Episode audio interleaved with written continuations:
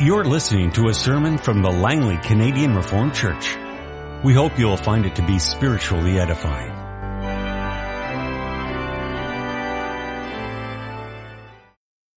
Connection with our text this morning.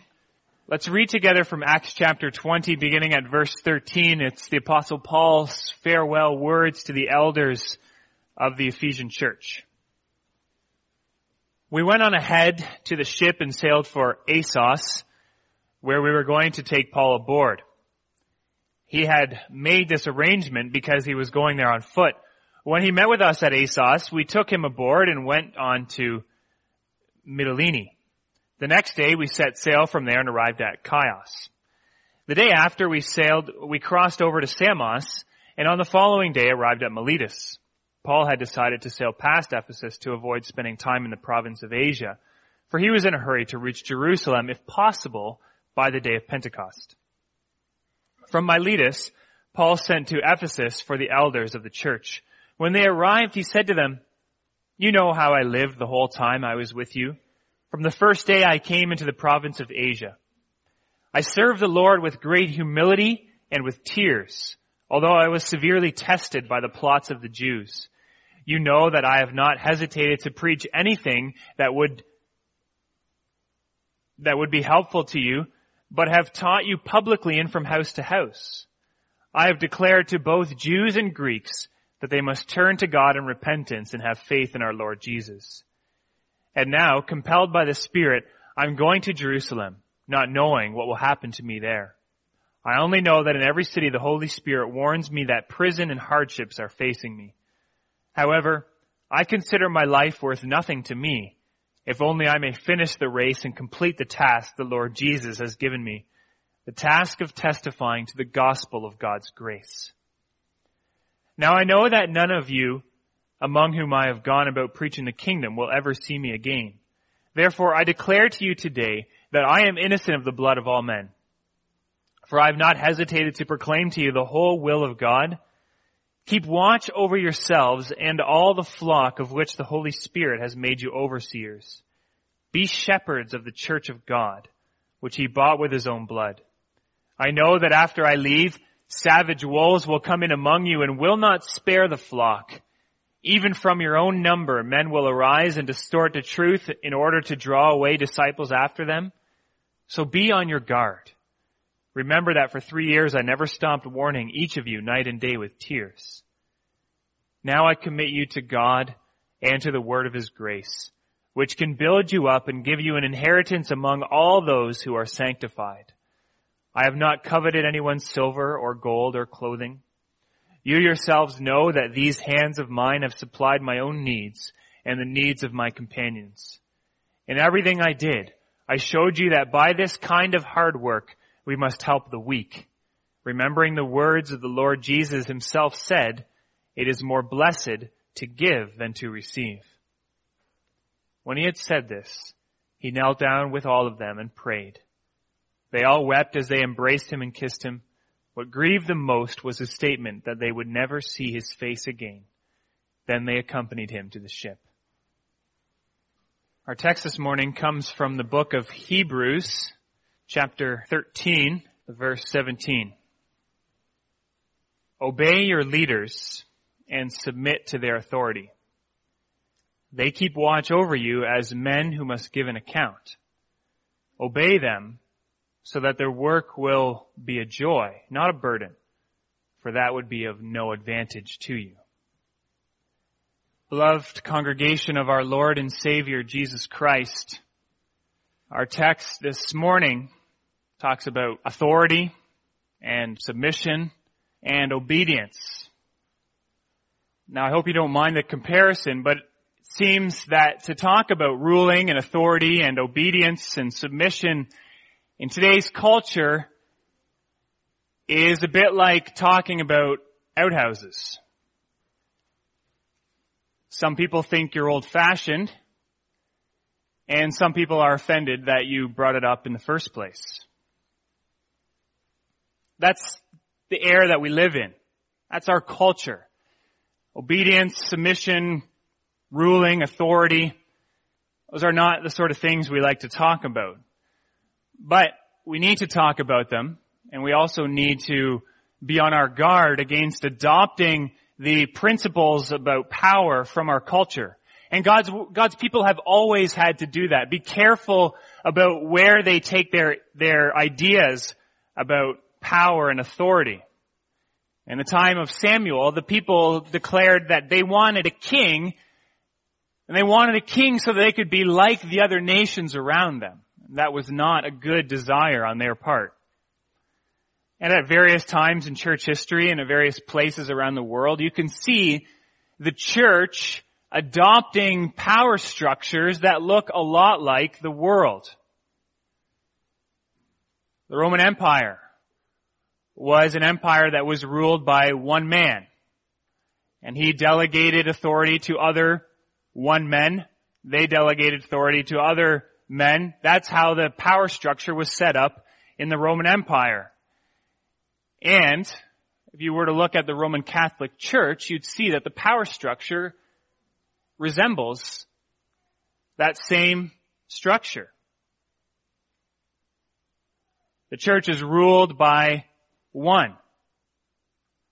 And you can look at many other places around the world where individual churches, so not whole bodies like the Roman Catholic Church, but individual churches are also ruled by one person. They take their cue from somewhere, usually it's from the political structures around them. Now in the West, in North America, we don't really like that. All this power being given to one man. He's probably going to take advantage of that we can see the, the problems with that very clearly. Perhaps we're not so affected by that. But what we are affected by are the powers of democracy and egalitarianism. We don't think power should be tied up in one individual. In fact, we don't think power should be tied up in anyone, in particular, any body or group or anything. Power should be given to everyone equally. That's democracy. Power to the people. We think that all people should hold equal power and authority. And so there's various ideas about how power and authority and obedience and submission should work. We need to consider what does God's word say about these things. And we find ourselves in the position to consider that this morning, especially considering that we are anticipating the election for office bearers next week following the morning service. And so we need to think about this as we elect leaders, men to serve as leaders in the congregation, or as we look forward to hearing about a call, a man to serve as a minister of the word, a leader in the congregation, we need to think about leadership and authority. From where do our ideas come? How should we think about these things? That's what we will do this morning. And we'll do so from the starting point of the sovereign reign of our King, the Lord Jesus Christ. That's our starting point as we discuss rule and authority. We must first acknowledge that all power and authority for the church rests upon Him. He is the King. He is the ruler. That's a fact. And from there we see that He is the King, and as He rules, and as He exerts His authority, He does it for good. He is a good King. He is a good shepherd. He rules over his people for their good. And he rules over his people, especially through the office of the elder. There are some ruling functions that are associated with the office of deacon. And I'm including the office of minister and the word in elder this morning when we speak about this. Jesus Christ rules his church for their good through the elders.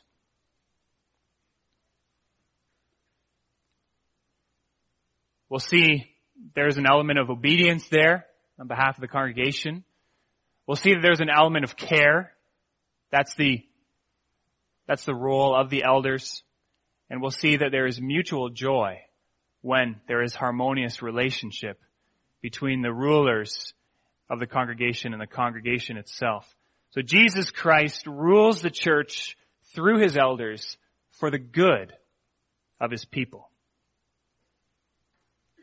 So first then we consider obedience. The obedience that is commanded of God's people for their leaders. And that comes directly from our text, Hebrews 13 verse 17. This section of Hebrews, it's at the end of the book of Hebrews, and the author in this, this whole section is hitting a bunch of different topics. They're loosely connected, but not totally connected. He seems to be jumping from one thing to the next. They kind of fall in the same area of church life and, and different things, but not completely connected. That's why we can take this text this morning as a bit of a standalone text. And our author, the, the text begins with the author of Hebrews. We don't know who it was that wrote the book of Hebrews, but we do know what he said.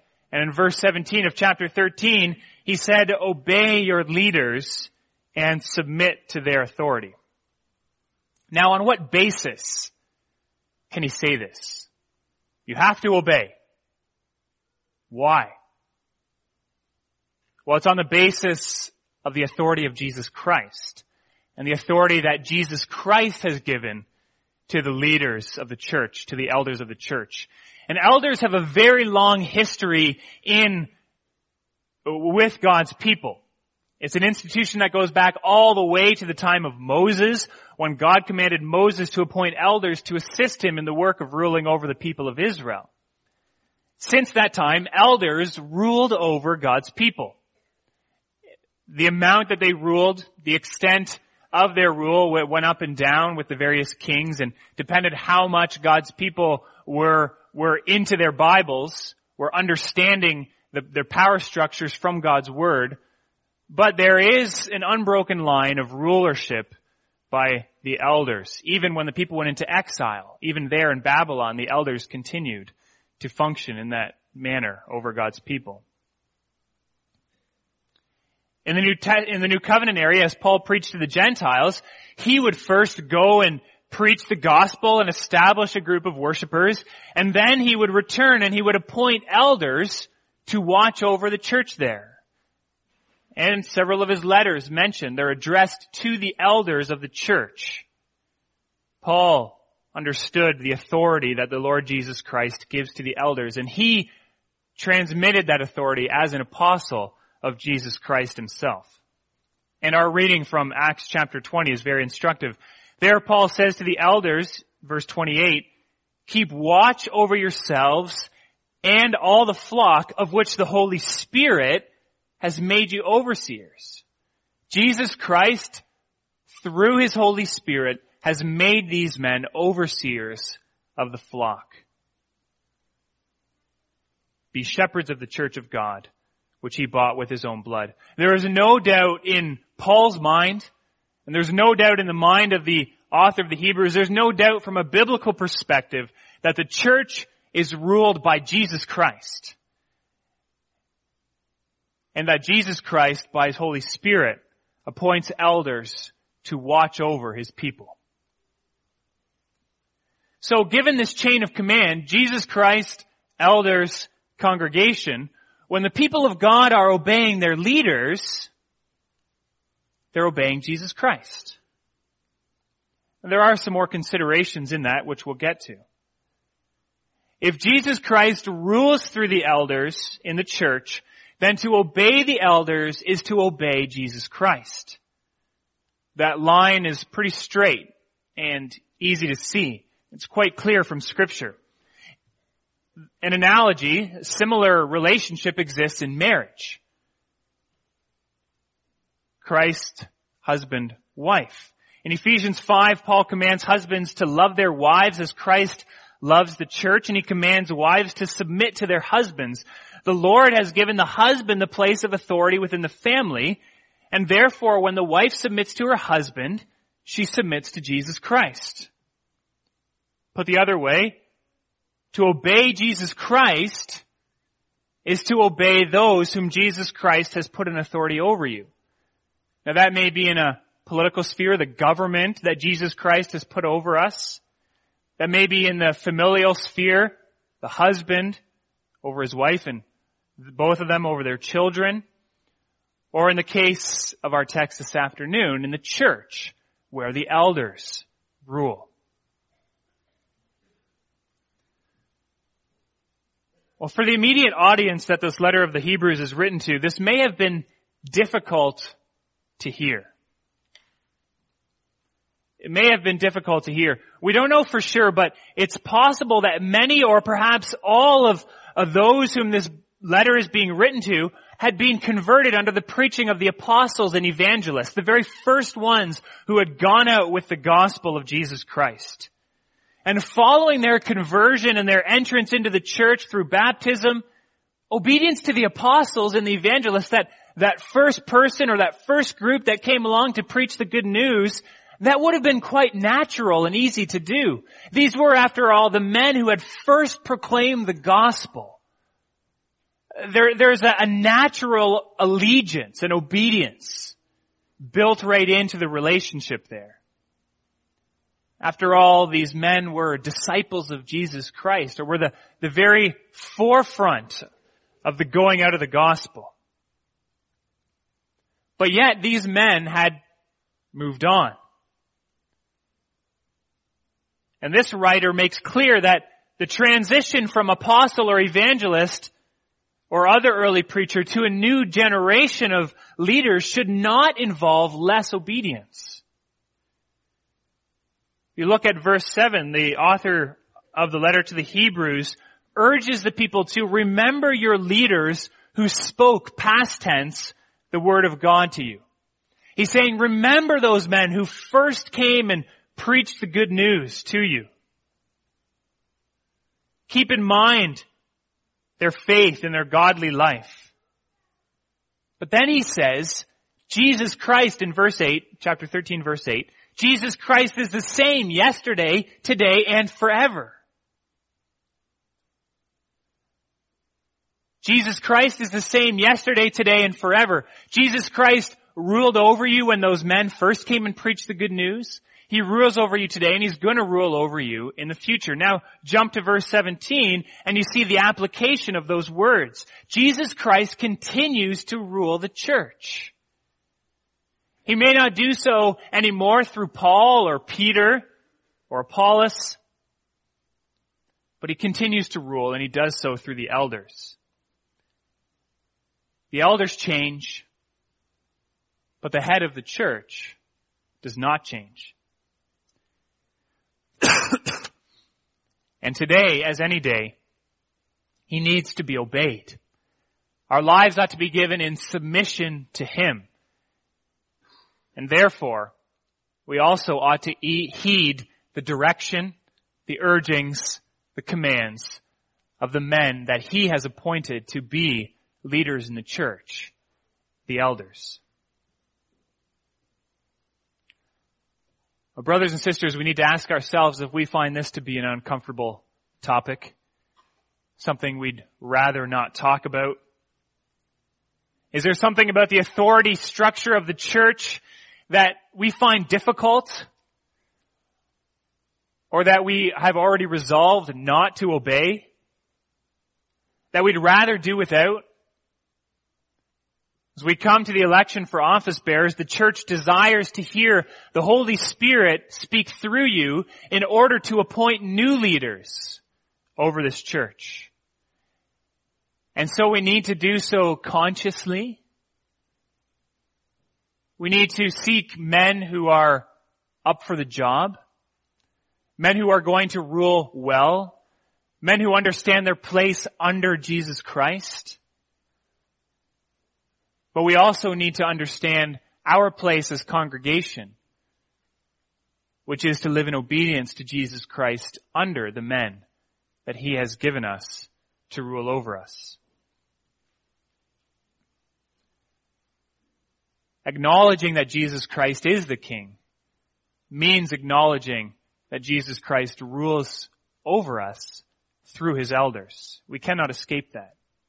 Now perhaps your mind is turning over the possibility that a man charged with the task of being an overseer in the church might not perform his duties properly. Maybe he's not up for the task. Perhaps he overuses or abuses his authority. Is the author of the Hebrew, of the letter to the Hebrews here giving carte blanche power to leaders? Is he urging the congregation to a blind, unthinking obedience to whomever it is that is declared to be a leader over them? Well, we'll consider that now in our second point the the task of these leaders, which is really all about care.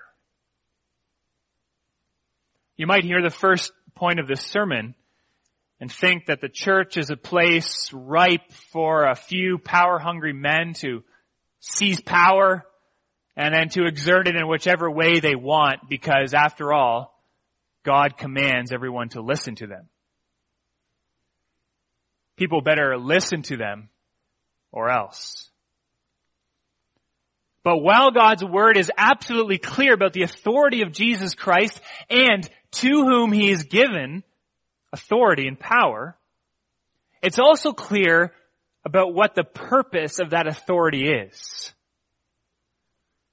Again, Acts chapter 20 is one passage among many that's very instructive here. Paul urges the Ephesian elders to be shepherds of the church of God.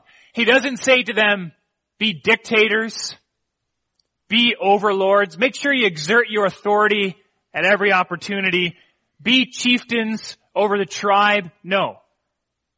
Be shepherds over the church of God.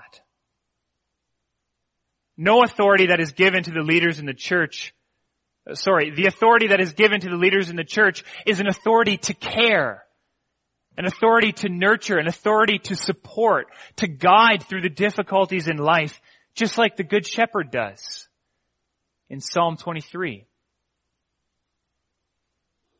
Yes, the elders are to be shepherds, just like God is a shepherd. And God is a loving, compassionate, caring, gracious, shepherd who guides always for the good of his people.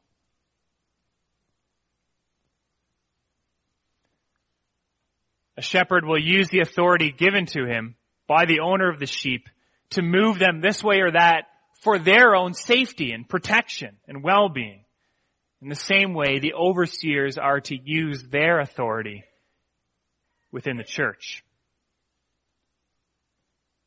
What's striking in our text is the intensity of the work with which the, the, the, this care is supposed to be carried out. The letter writer, the author of the Hebrews says, they keep watch over you. They keep watch over you. And that verb there to, that's translated as keep watch over you has the sense of a continuous and a wakeful concern according to several dictionaries. A continuous and a wakeful concern. They're not keeping watch from a distance. They're not easy chair elders. It's a continuous, wakeful concern. The life of the leader in the church is one that requires constant vigilance and often results in less sleep than they would have liked to get. That's the way it is. It's a continuous and a wakeful concern. That's the place to which God has called the overseers. They are to keep watch over the flock for the well-being of the flock. And so then you realize that there's two practical aspects. There's two sides of this as we hear these words of our text. The one application is for the leaders of the church. You need to be constant and wakeful in your concern, in your care, in your vigilance over the flock? Is that the way that you carry out your office? Is it a constant thing? And is your, your mind and your life always upon the well-being of the people over whom you serve? It should be. The text leaves no room for it to be otherwise. They keep watch. They do. There's also an application for all of us the congregation. Do you know that these men who watch over you are concerned about your well-being? We have the fine practice of having home visitations, a once a year visit to the family that is really the minimum of pastoral care, shepherding, that goes on in the congregation. Everyone ought to receive at least one visit from their elders. Or these men aren't coming to your, to your house to check how clean your floors are or what the status of your couches is. They aren't there for the coffee and the cake, although they probably do appreciate it. No, these men are logging hours upon hours visiting homes at least once, sometimes twice, maybe a dozen, maybe more times because they care. Because they're concerned. They're concerned for your well-being. Of course, your spiritual well-being. They want to know how your life is with the Lord. They want to know if you're living in obedience with Him. They want to know if you're living by faith. They're also concerned about your physical and your mental and emotional well-being. If you're struggling, they desire to help. If you're erring, they desire to correct. Again, for your well-being. If you're floundering, then they will help to support you and to lift you up. They keep watch over the congregation out of concern for those whom the Lord Jesus has put under their care. Yes, they do this under the authority of Jesus Christ. That's how our text goes on. They keep watch over you as men who must give an account. The picture there is, is one of recording the aspects of their work in a large book, a ledger, a diary, something like that. They're writing down, they're keeping account of the work that they're doing and that they will one day present this account to the great shepherd Jesus Christ when their task is completed. And now you may ask, wait a second, what's being recorded there? Are these elders recording all the aspects of my life? Or are they recording what they have done? Well, it's not clear what they give an account for. I think it's not clear because they give an account for everything. It's deliberately ambiguous. They give an account both for their care and for those under their care. Of course, if you think about it, the two are so closely connected that they can't be divided. In fact, the goal of the office bearer is that the lives under, of those under their care is a testimony to their work. They present the lives of those they care for to the Lord Jesus as an accounting of the work that they do. The apostle Paul in 2 Corinthians says that he doesn't need a letter of recommendation from the Corinthians because they are his letter of recommendation. It's clear to everyone the work that Paul has done because it's clear in the congregation there in Corinth of the work that he's done. That's the goal of the office bearer that it might be clear to the Lord Jesus Christ what kind of work they have done by the quality of the lives of those under their care. Now this doesn't mean that the best elder is the one with the least problems in his ward, or that the best church is the one that has the least problems among her members. Not at all. That's not what I'm saying. But it does mean that the, the leaders of the church, that the elders of the church are so exercising their God-given, Jesus Christ given authority to care over those whom God has given them to care that there is an impact. That it makes a difference. That they are caring, are supporting, that the lives of those under their care are a testimony to the work that they have done in service to Jesus Christ. Of course, all by the power of the Holy Spirit. And so the elders will be called to account and need to serve as men who will give an accounting. They serve, they need to serve as men who are constantly keeping an account of those under their care. No one slipping through the cracks. No one missing their gaze. Just like an, a good accountant. And the congregation likewise has to recognize that concern. In fact, that's what we'll look at in the next point as we consider the mutual joy that comes when there is a harmonious relationship. The congregation and the individual member who recognizes and submits to the authority that Jesus Christ gives to the leaders of the church is a blessed congregation and a blessed member. The one who recognizes that that authority comes from Jesus Christ and who submits to it is a blessed person and a blessed congregation. And the elders that serve over the congregation that recognizes that are simultaneously blessed. The author of the letter of the Hebrews says, obey them, obey your leaders, so that their work will be a joy, not a burden, for that would be of no advantage to you.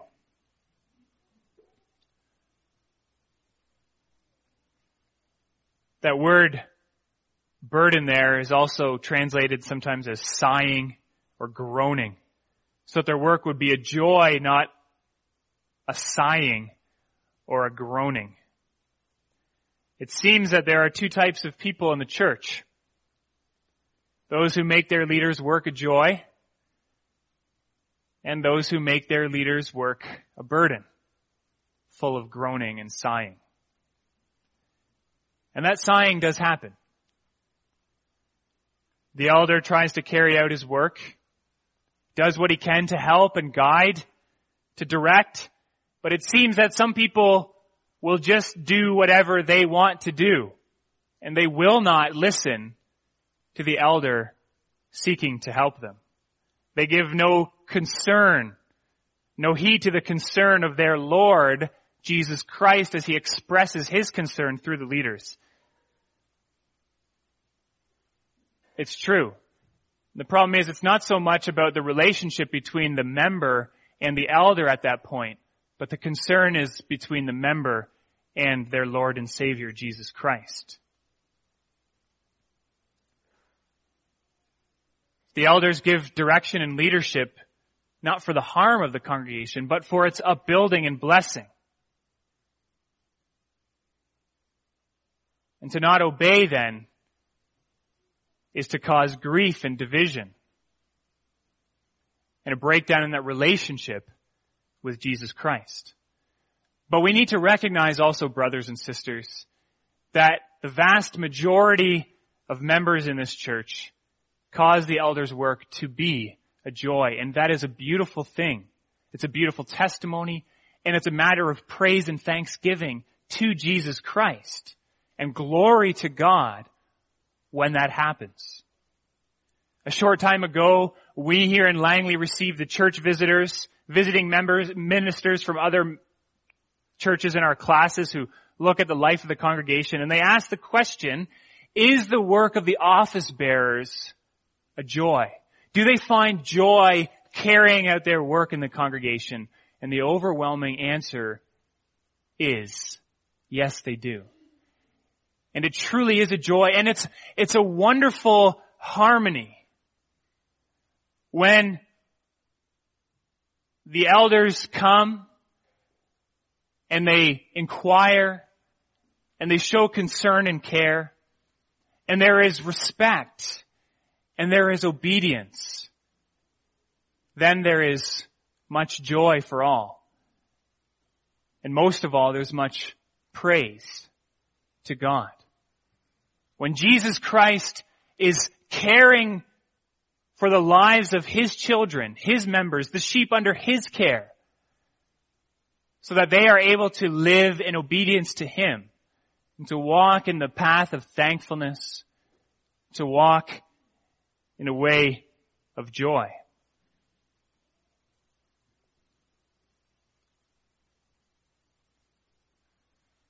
When there is this unity between Jesus Christ and the office bearers and the congregation under his care,